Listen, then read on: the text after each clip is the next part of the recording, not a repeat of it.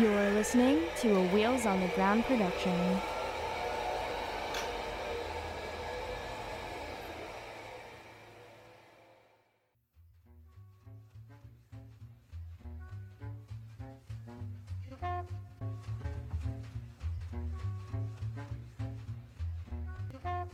Hello, and welcome to the first episode of Crip Times. Today on Crip Times, we will be speaking to Cyrus Marcus Ware, an artist and activist, with your hosts, Yusuf, Kayla, and Christina.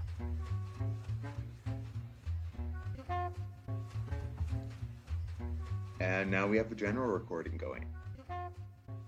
So, welcome, Cyrus, to uh, the first episode of Crip Times. Uh, it is an absolute pleasure to have you here. Uh, would you like to give a little bit about yourself for our listeners? It's an honor to get to be part of the inaugural broadcast. And um, I'm Cyrus. I'm uh, an artist, an activist, an educator, a scholar, um, I'm a professor at McMaster University. I'm an activist with Black Lives Matter Toronto and Blockorama. And uh, as a visual artist, I've been making work for about 25 years um, here in Toronto and beyond. And um, yeah, I, I am so happy to get to chat with you. And we're really pleased to have you uh, on board for this episode. Um, to start off with our first question, um, we spoke uh, as a group last um, right after you had done an action in front of the Toronto Police Headquarters, I believe it was. Um, and now we're uh, finally recording the episode a few months later. Uh, and the most recent headline being that uh, Donald Trump has COVID 19, which I think we found out as of this morning. Um, so I was wondering if you might want to speak a little bit uh, as to what's been going on for you as an artist and an activist in that roller coaster of a time that we've been um, going through? Yeah, what a wild uh, 2020 it has been. I mean, my experience has been very similar to what a lot of people are saying. Uh, nobody could have predicted any of the things that have happened on this year. Um, when we last spoke, uh, was in, uh, just after Juneteenth, which is a very significant day for Black communities. It's a day when we remember the signing of the Emancipation Proclamation and a bunch of other liberatory struggles that happened in the month of June. Um, in the southern part of Turtle Island. And uh, we had created a 7,500 square foot mural, uh, public mural created with 80 artists that said defund the police. And it was written in bright neon pink, the queerest color we could find. Um, and it was painted uh, in real time on the morning of Juneteenth. And it was such a beautiful moment. It was this moment of solidarity, of action, of this uprising that was just beginning at that moment that really became this revolutionary moment, you know, throughout the summer but this was just at the beginning of it. It was just shortly after the killing of uh, George Floyd and Beatrice Korchinski Paquet, and before the shooting of Jacob Blake. And uh, we came together this this bright and early this morning and painted this huge mural, and it was just so powerful, you know. And then of course we did a another you know, and this movement for defunding the police was growing and swelling and spreading all over the world. You know, it's a global movement. And of course, what started to happen is that the police started to push back, right? Because, of course, what was happening was that the movement was actually quite successful. When we start to actually ask questions about just what it is that the police do particularly well, and when you actually start to try to make a list, okay, well, they're not responding to sexual assaults very well. You know, they don't seem to de escalate conflict when they arrive. They seem to escalate conflict. They, they don't respond to crisis calls. So, all of the mad people who are being killed or taken away to psychiatric detention in these so called wellness checks, you know, they're saying, well, well, you know, you're not doing that particularly well. So, you start asking the questions, it starts to become pretty obvious that we're spending millions of dollars on something that isn't actually working for, for so many of us. So that movement started to grow and swell. And of course, the state does not want to change and the police do not want to be defunded and so they started to crack down on you saw a lot of crackdowns on activism all across turtle island and in inuit nunangat um, you know but there's other amazing incredible things that have happened people have been able to practice collective care for a couple of months now and they've been able to you know for, for some of us for years in disability communities for years. But you know in the sort of mainstream people have been practicing it for a couple of months now and people have been starting to get kind of more politicized and so there's there's beautiful uh, movement and action happening that is that is starting to to reimagine the the state of the world. So in june when we were saying hey you know i think it's time to defund the police even though in my heart i was screaming we need to abolish it we weren't really ready to spread that you know the message was people were scared even just to think of defunding.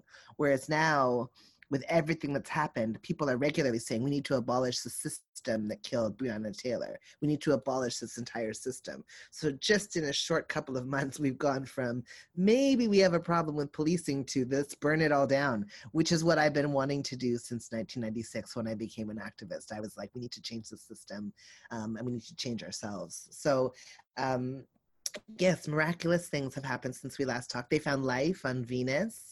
Um, you know, that was like didn't didn't see that coming. Um, you know, and uh, yes, they did. Uh, you know, shoot Jacob Blake seven times. Uh, you know, in the back. Um, yeah, there's just been so much that's, and as you say, now tr- the the Trumps uh, supposedly have COVID or and or are trying to avoid further terrible debates and or both have COVID and are trying to avoid terrible mm-hmm. debates.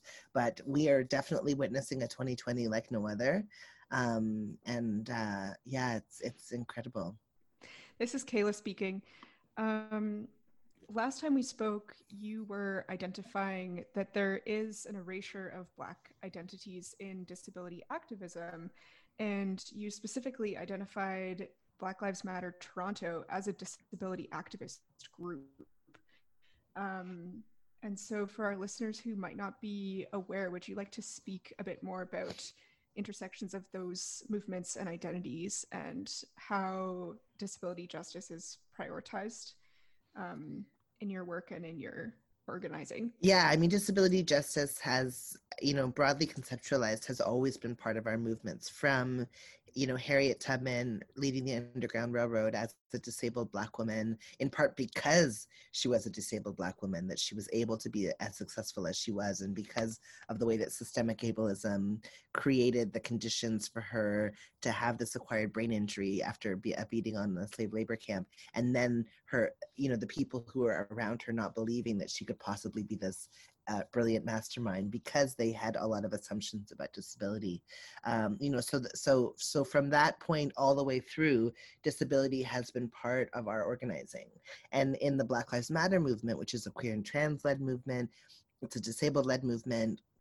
We absolutely are doing work and organizing to try to draw attention to these police killings and to this disproportionate amount of Black death that we see on Turtle Island and Inuit in this current moment. And when you look at who it is who's being killed, on the regular, it's often Black mad people, it's often Black disabled people. So we necessarily root our work in disability justice because that is who we're fighting for. I mean, this is what, this is who is who's being killed. When we did that broad campaign around Andrew Loku and we set up a tent city in front of police headquarters in 2016, that was in support of Mad, mad Lives. That was to make sure that mad people got to be mad in public space, to make sure that mad people got to, to live and to thrive and to and to become elders and and all of the things that get taken from us because just the very nature of being mad in public space and believing behaving in ways that are seen to be unexpected by by sanest people um, you know is enough for us to to be killed or or to be locked away in psychiatric detention. So we've been continuing to do this work uh, that centers around disabled, mad, and deaf people, um, and necessarily root our work in disability justice as a result of it. So, yeah, it's a big part of the movement for Black Lives. It's a big part of Black Lives Matter, and um, you know the the kinds of changes that we're hoping to push for, the kinds of revolutionary system wide changes that we're pushing for when we talk about abolition would necessarily result in a radically reimagined world that would be so much more welcoming uh, for disabled, deaf, and mad people. It would be a world that desired disability because we would have completely reimagined. We would have completely reimagined the structure of our society. So we would have Indigenous resurgence. We would have uh, a place that thought that Black lives were inherently valuable. We would have a world where trans women would get to live to be in their 80s and their 90s.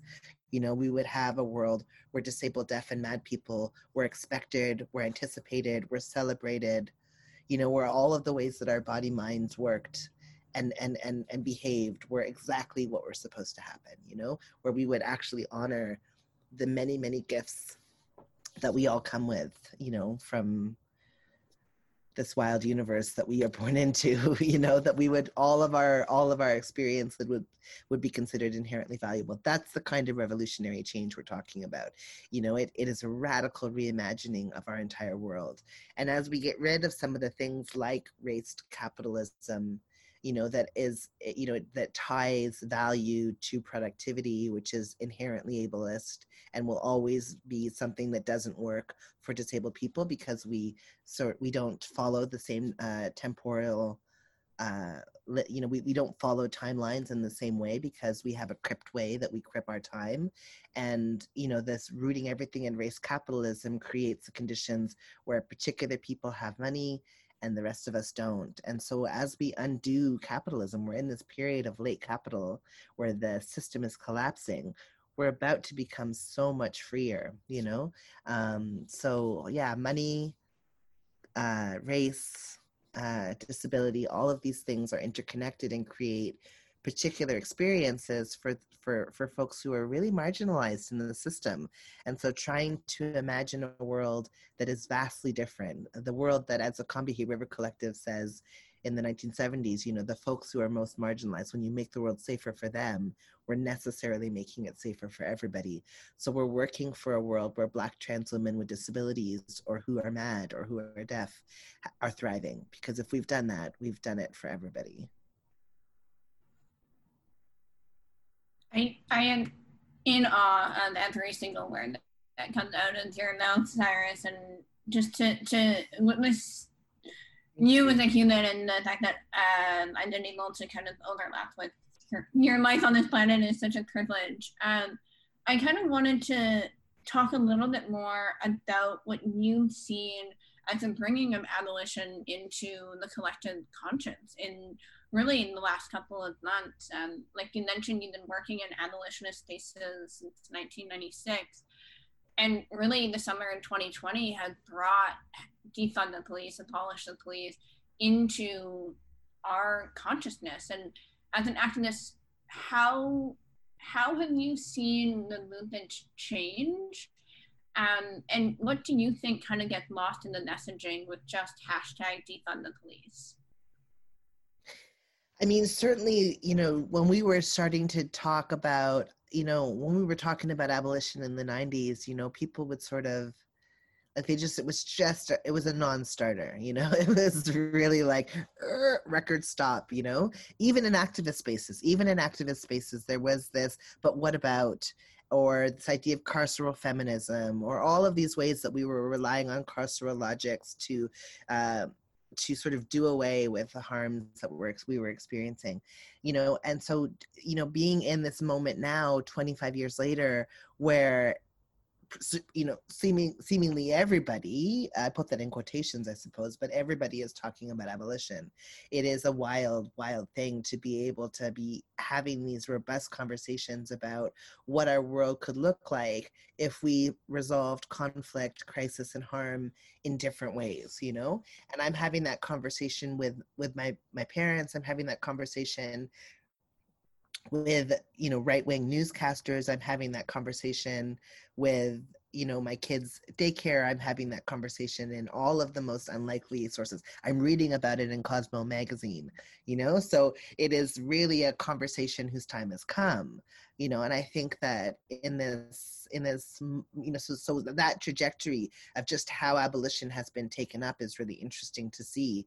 But i also want us to caution you know away from a neoliberalization of the word and of the meaning right and so the neoliberalism tries to consistently take out the politics from a concept to uh, depoliticize um, as a way of ensuring the state's survival. You know, it it necessarily takes all of the responsibility of away from the state and, and moves it onto the individual, you know, and that's just part of neoliberal practice. So it's not going to say, it's not going to fully embrace abolition because that would mean changing the state, not changing the individual. You know, our current society is set up on a carceral logic that you just need to fix the people. The state is fine. And of course, we know that's not true. The state is working exactly as it is intended to. It is not broken. It therefore cannot be fixed. We must abolish it, right? So this is a really interesting moment that we find ourselves in. Um, and I think, you know, um, abolition you know is is a is is has been rooted in so many communities.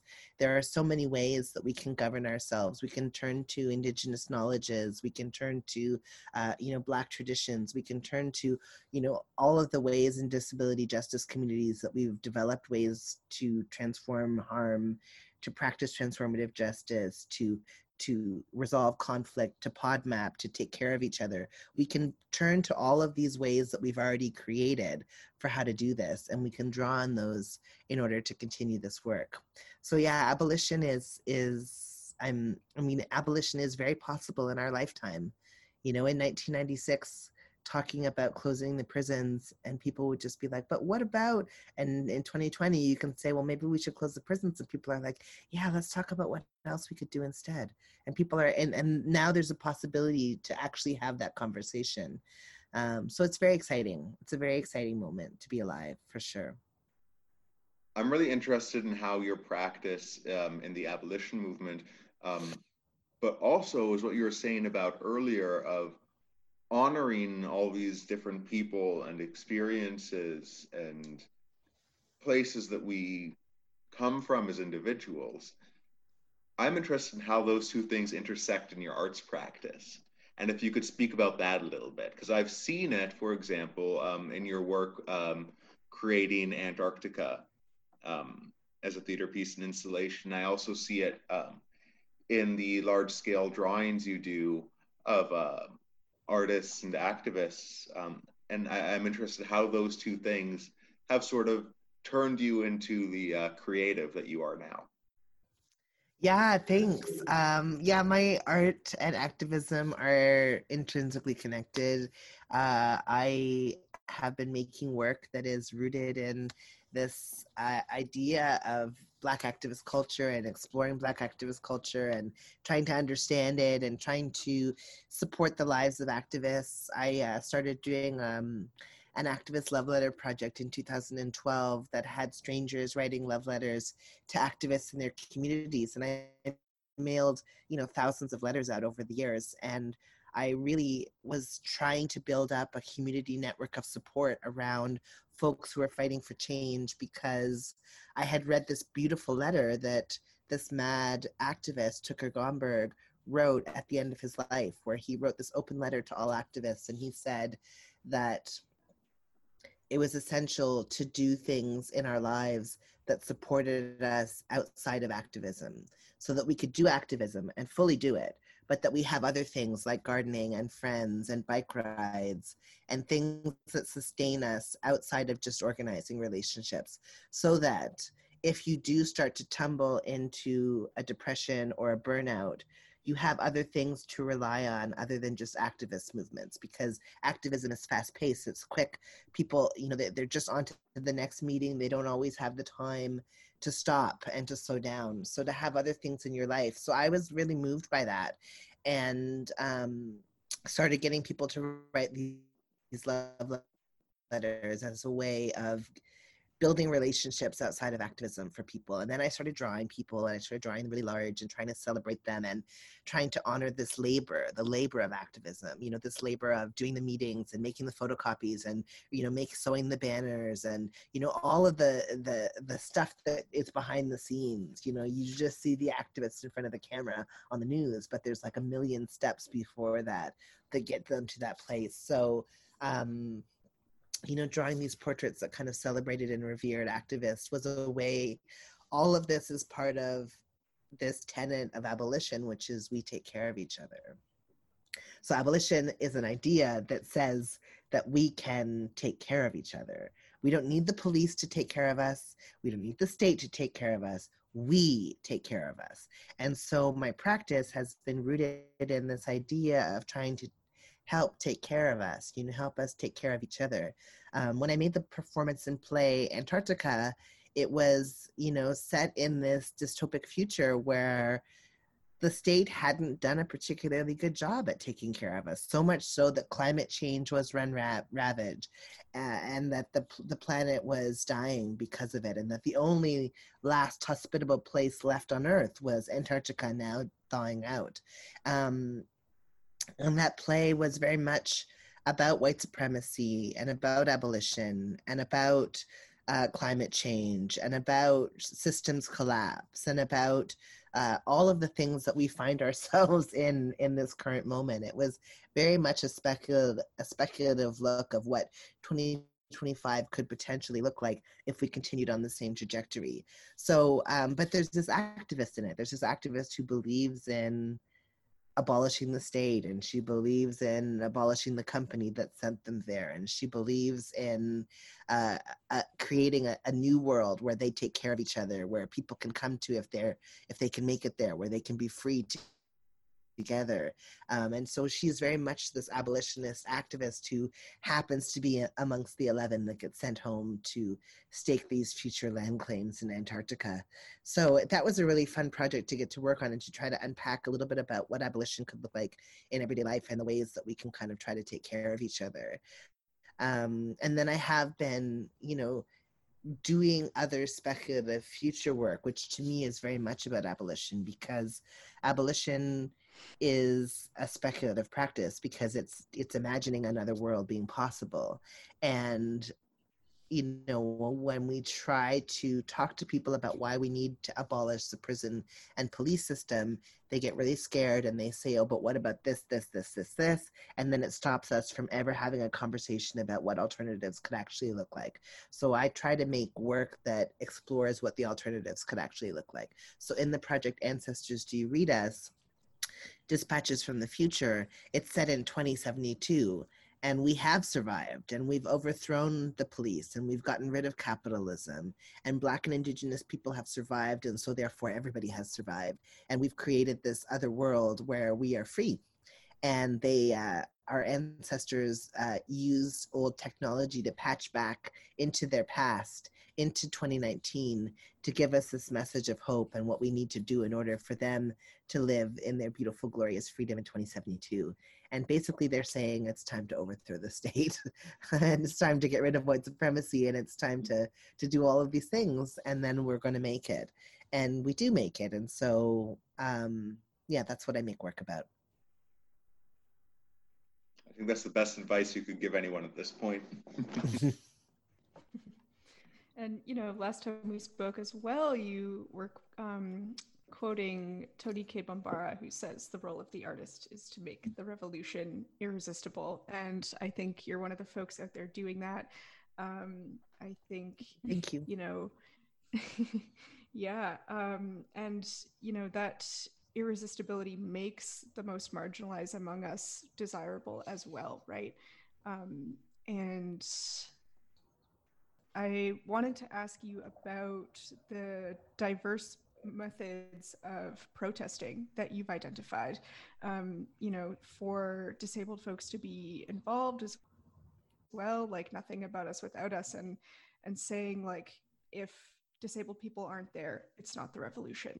Um, so, what ways recently have you been really inspired by disabled folks um, showing up for the revolution?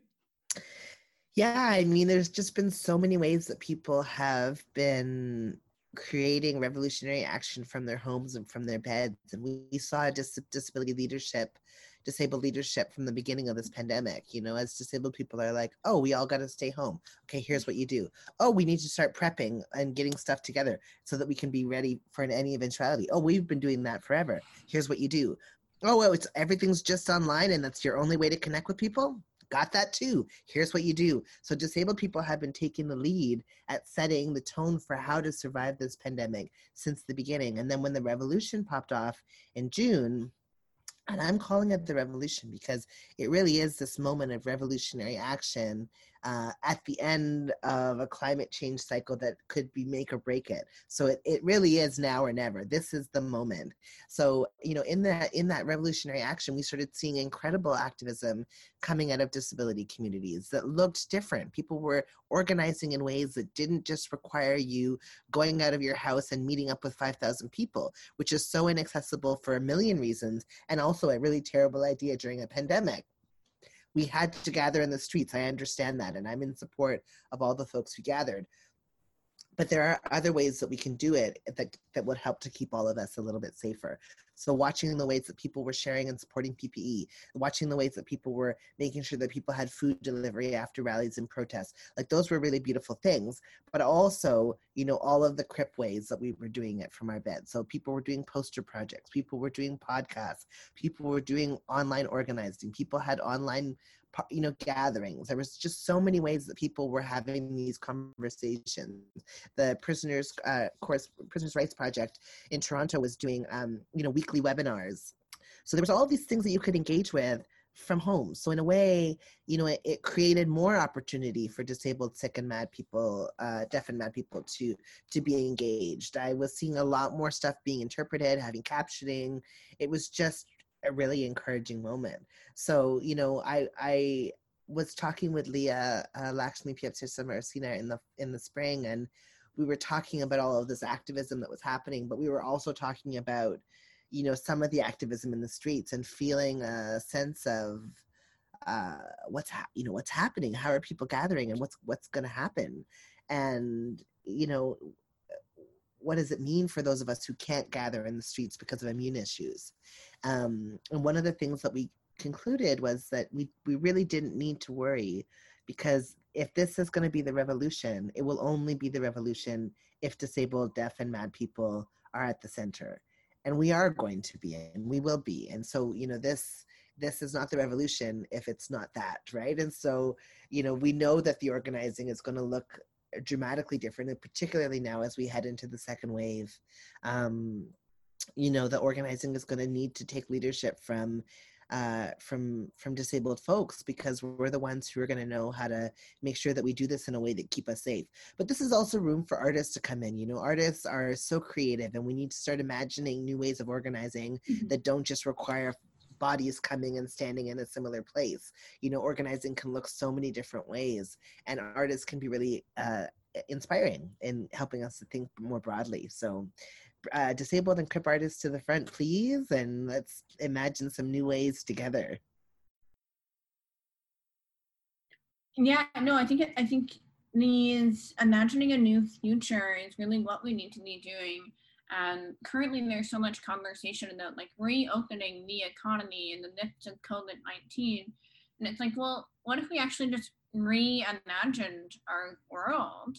Um, and I feel like the like the work that you're doing and the work that um, activists are doing are offering these reimaginings in the future that don't require an economy to be harmful to the livelihoods of people, especially uh, disabled folks.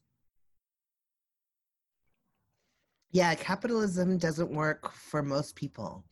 I mean, capitalism was a, is a very temporary system. We've only had it in human history for actually a short period of time relative to human history. And it's a system that is designed to make sure that some people have a ton and the rest of the people have very, very little. So, that as a functioning system that people are going to just acquiesce to and not rebel against is a die. I mean, it's just not possible that that could go on in perpetuity because Jeff Bezos or Bozos, whatever his name is, you know, from Amazon, who made who made millions and millions of dollars through this pandemic, as the rest of us panic bought, uh, you know, sundries so that we can have a prep supply. Um, you know that can't continue forever that these that this 1% just keeps accumulating wealth and hospitals have to reuse ppe and schools don't have enough money for the teachers. And i mean it's just it, it is a system that does not work. And so we also know that it's a system that is dying. So all systems go through a life cycle. So there's this a theory of panarchy panarchy cycles which originated in the 1800s but it's this idea that that all systems go through a, an adaptive change life cycle. So even a system like a society goes through a life cycle. And so it goes through a period of rapid growth and expansion which we saw with capitalism you know through the 19 um, hundreds. And then we see and then it, it, it, becomes so vast and so complex that it can no longer support the life at the bottom. You know the forest has grown so tall and its canopy so broad that the light can't make it through to the little plants at the bottom of the at the bottom of the forest. And so it starts to collapse. It can no, can, can no longer sustain itself we are in a period of systems collapse. And what happens after that is a period of rapid reorganization and reimagining, planting new seeds in the bottom of the forest floor after the fire, you know, and new things start to grow.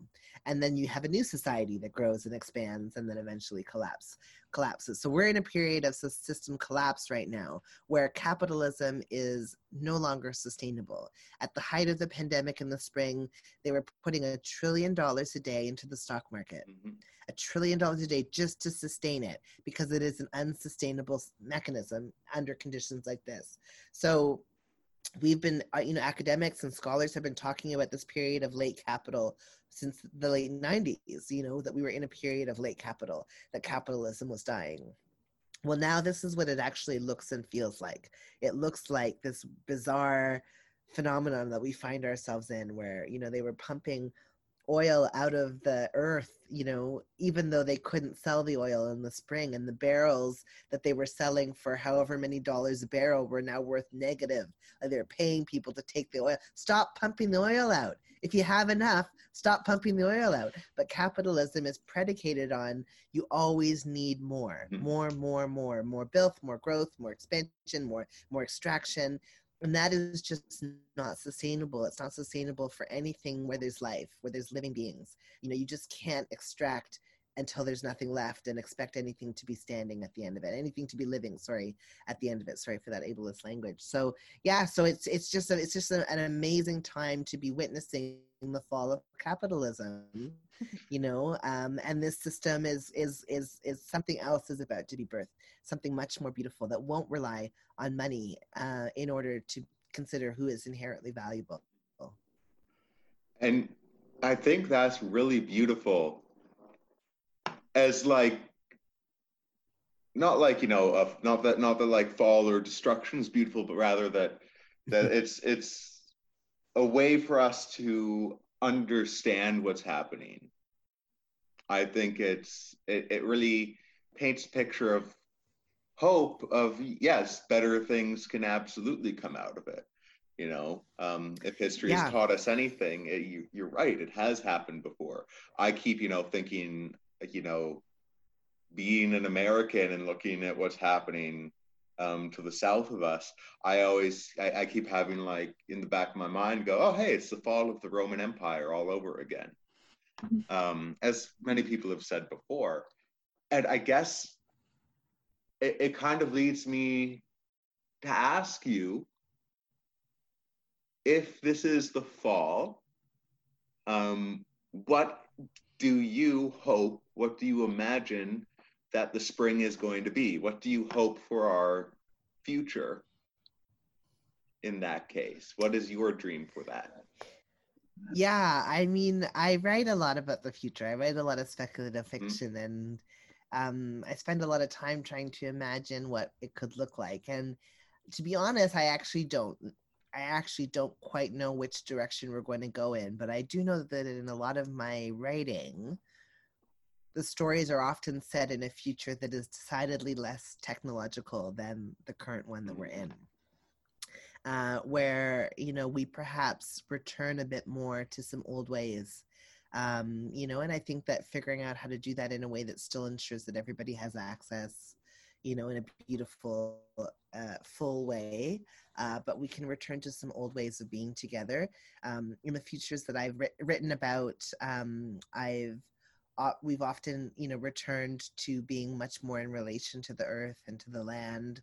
Um, we are in communities and we support each other and take care of each other we collectively are responsible for our shared goods so in the stories i write people are often taking turns going and collecting water and they're often having nightly and, and, and evening gatherings where they dance and celebrate together and so in the future that i imagine we've returned to a bit of a different way of being together um, and being in relation to the land.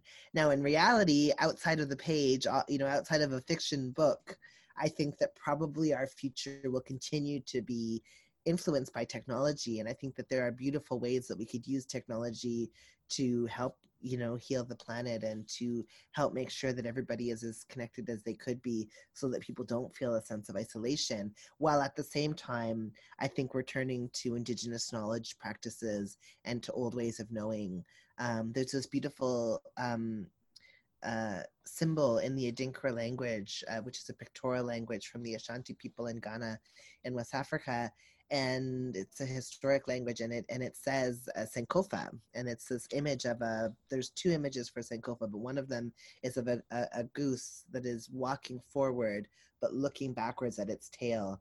And it says you know it is not wrong to go back and pick up what you have forgotten.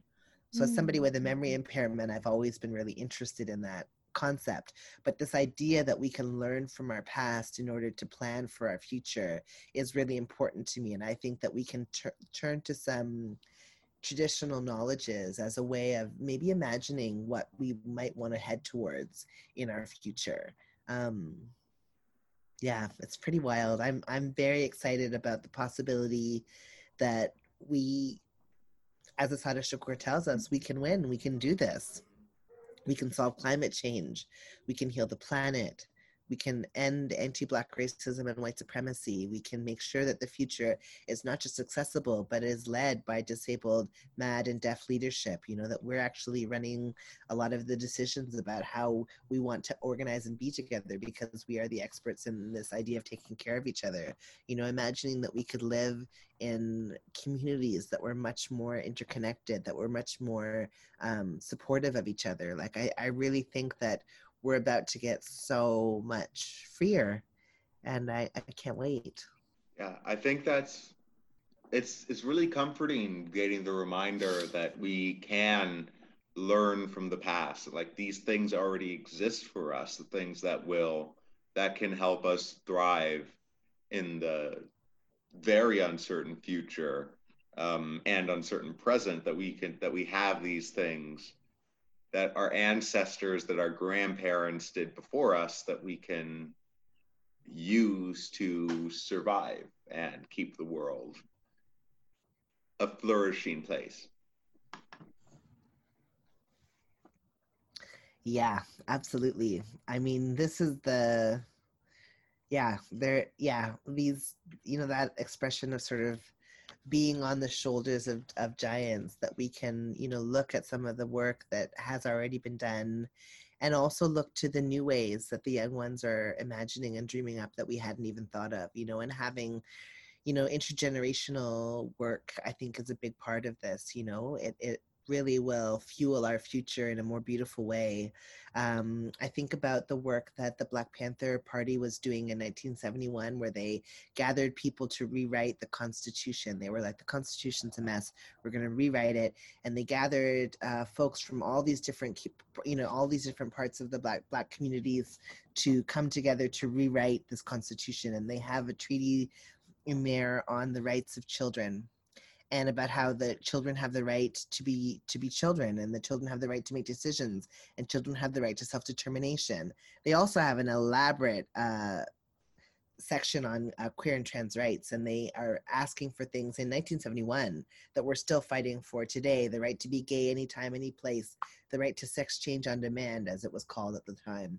You know those are things that they wrote about in 1971 that we're still fighting for today but and they have you know the rights for, for women the rights for migrants the right for, for drug users there was all of these things that they wrote out that they'd like to see in their ideal society but what i'm so struck by is this section on the rights of children you know that we could actually value children as being inherently valuable beings not little adults Mhm. or somebody who's about to become valuable Right. you know when Mm. they when they because that's what capitalism does is it says that your main value is in the 18 to 35 year old Right. range when you're able to just consistently work and produce in order for somebody Mhm. else to make money right? Right. so instead we could say oh children are valuable just as they are actually not as future workers but as act- actually as a, as they are and our elders are valuable you know not as former workers but as inherently just as they are you know so intergenerational movements are where it's at and i think that that's going to be a big thing as we move forward into into our futures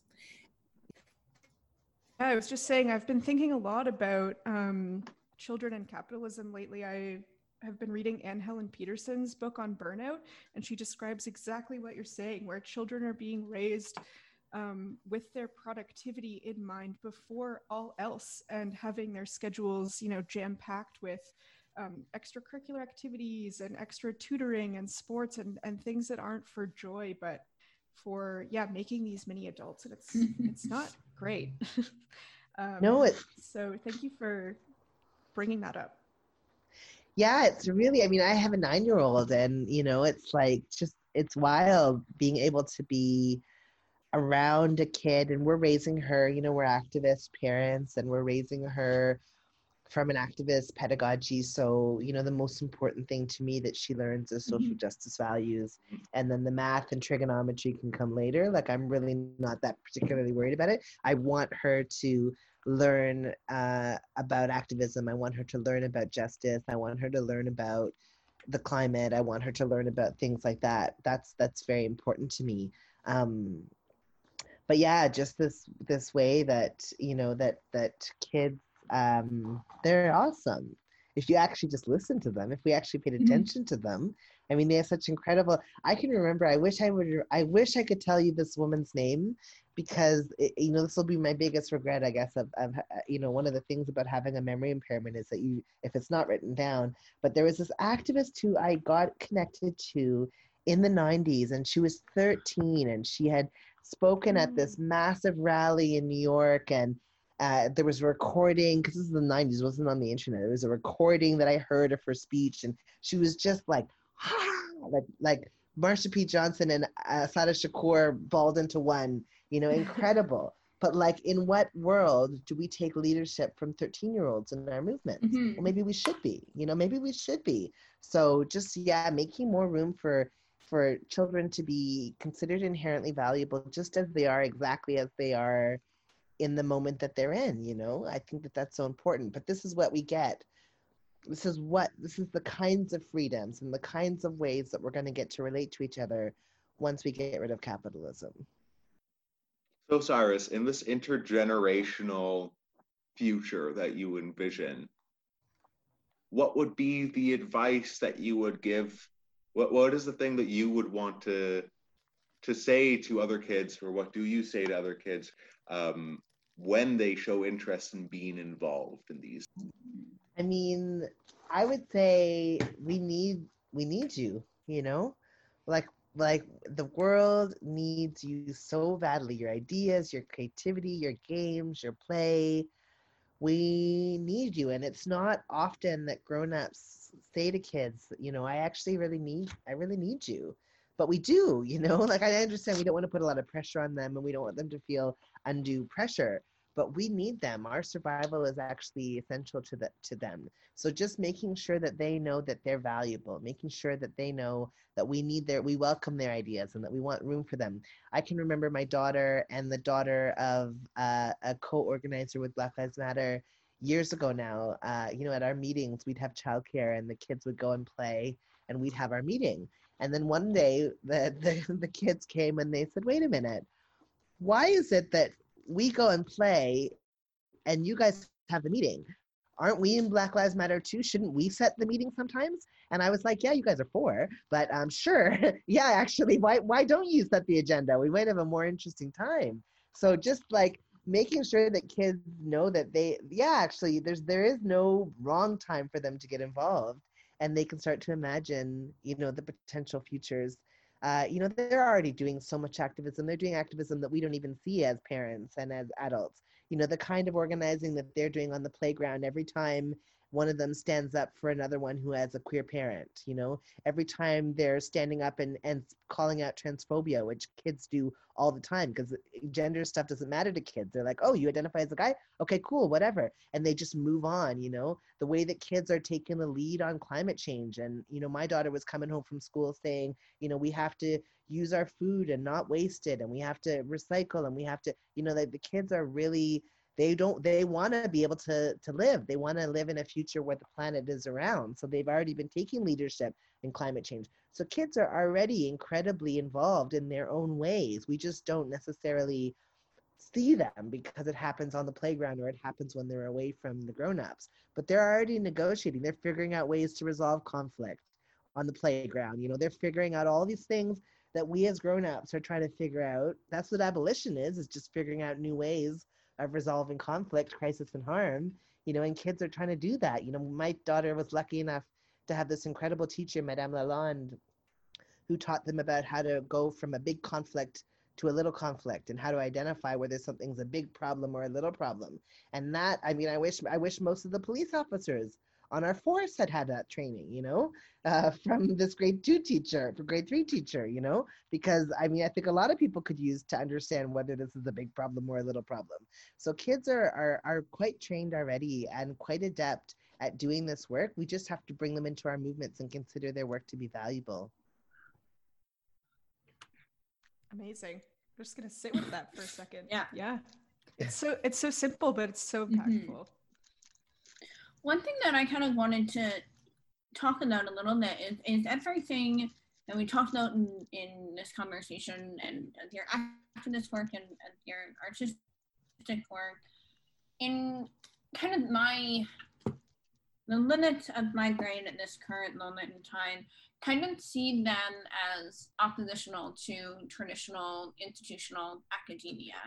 Um, and you recently started at McMaster University. So, how do you bring in this bright and wonderful artistic and academic practice into a more traditional academic space that is contained within an institution that hasn't typically embraced activism um, and art practices in the way that you then acted them?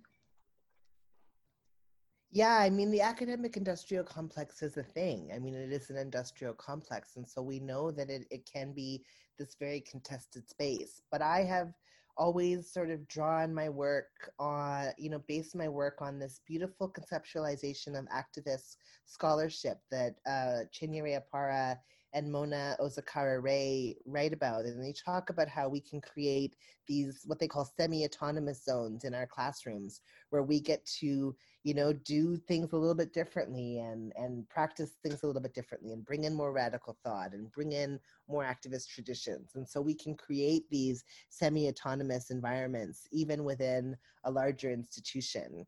And so they talk about the need for activist scholars to be in those spaces because it can be a moment where you can really politicize an entire group of people you know to get involved and engaged in organizing if you do it in the right way. So you know I, i'm very much drawn to that. And then i also think about um, just the ways that so many of our elders you know were involved in trying to push for change from within and without academia. Let's not forget that huey newton was dr huey p. Newton you know he was a professor. Angela davis is dr angela davis. So like that a lot of people seem to have gone into academia as a way of doing something. And then what I'm interested in is okay, well, once you get into those environments, how are you making change?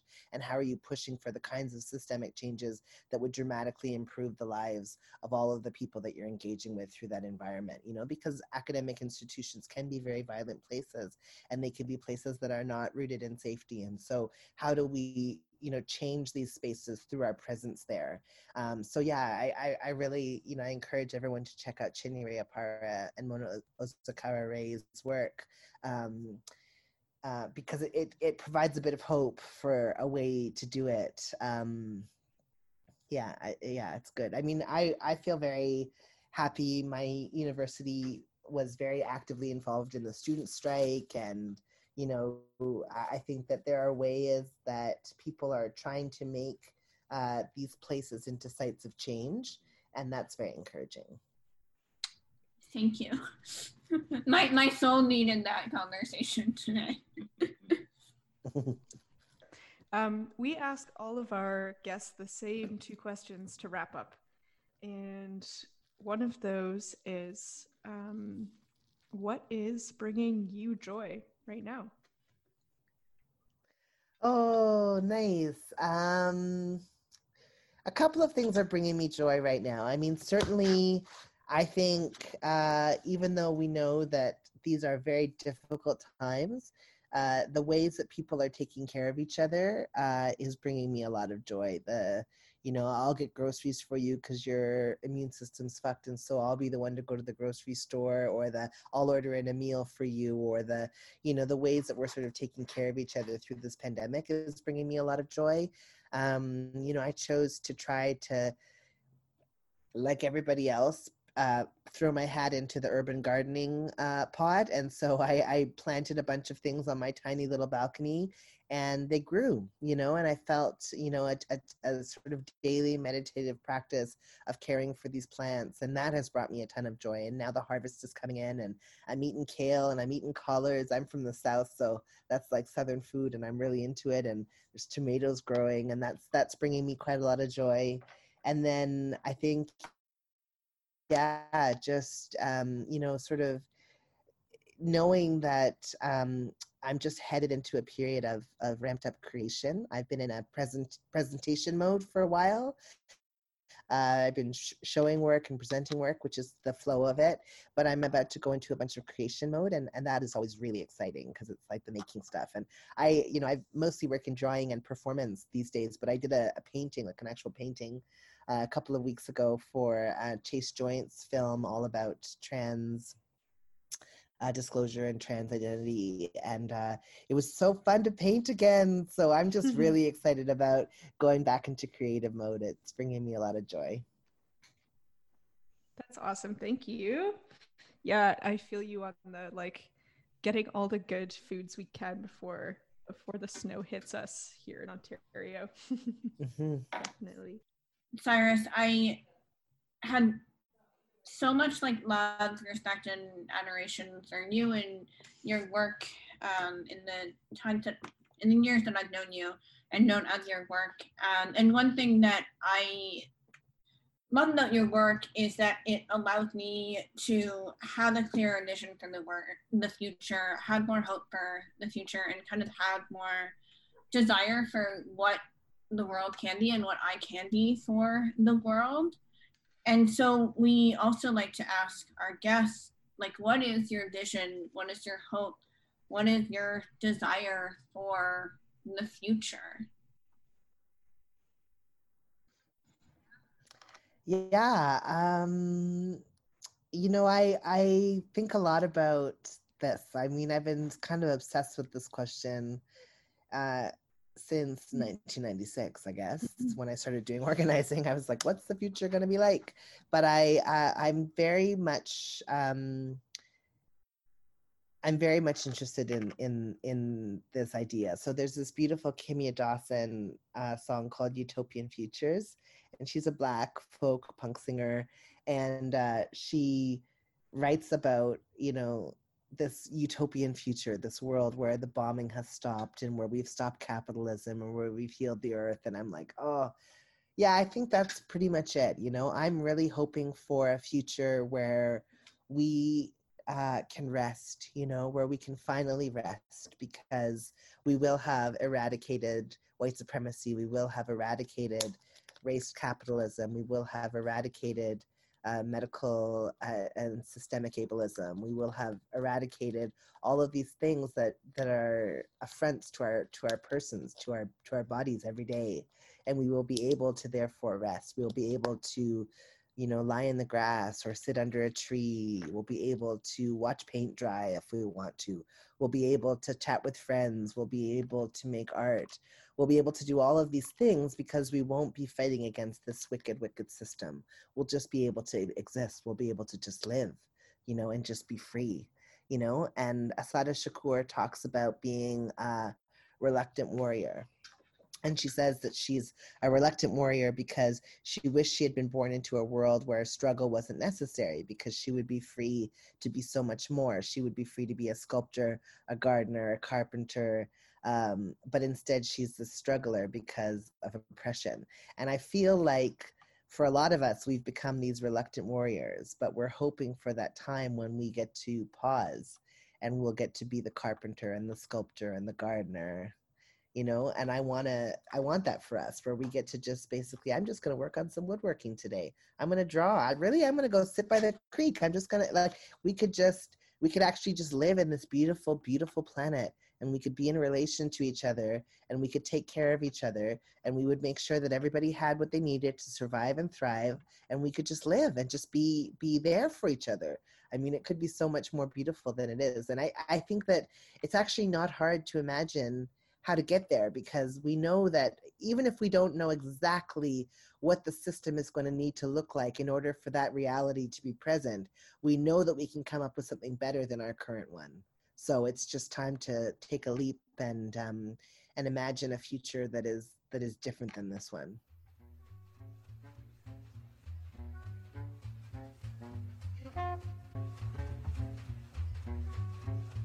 Crip Times is presented as a part of the Wheels on the Ground podcast network. This podcast is produced by us and supported by Tangled Art Plus Disability and Bodies in Translation. If you enjoyed this interview, we release new episodes every Monday wherever good podcasts can be found.